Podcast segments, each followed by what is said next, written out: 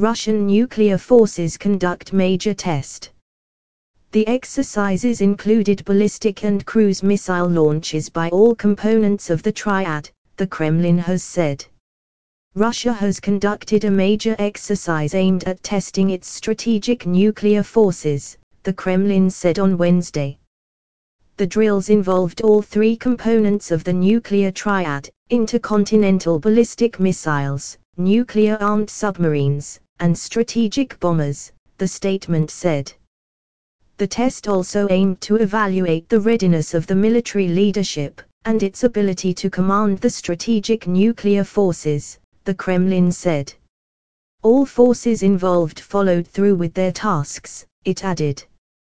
The exercise involved launching Russia's state-of-the-art Yars intercontinental ballistic missile from the Plesetsk cosmodrome in the country's north the missile successfully hit its target at the Kura missile test range, on the Kamchatka Peninsula in Russia's far east, more than 5,700 kilometers from the launch site. Russia's Tula nuclear-powered submarine successfully launched a Sineva ballistic missile from the Barents Sea, just north of the Arkhangelsk region, the statement said.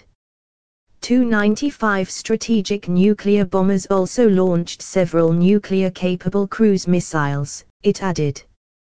The drills were personally overseen by Russian President Vladimir Putin, and partly coordinated by the Russian National Defense Operations Center in Moscow. The exercise was conducted as Russia moves closer to withdrawing its commitment not to conduct nuclear tests. On Tuesday, the Russian Federation Council the upper house of the national parliament approved a bill that would withdraw Russian ratification of a treaty banning such tests. The Russian State Duma, the lower house, had previously passed the legislation.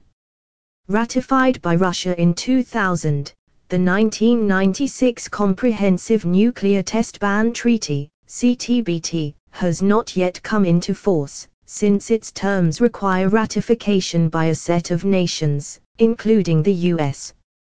Moscow previously explained its decision to withdraw from the agreement by pointing to the position of Washington, which had not ratified the treaty but deems it appropriate to lecture the signatories. Moscow has also vowed to refrain from conducting nuclear tests even after the legal obligations are removed, unless the US does so first.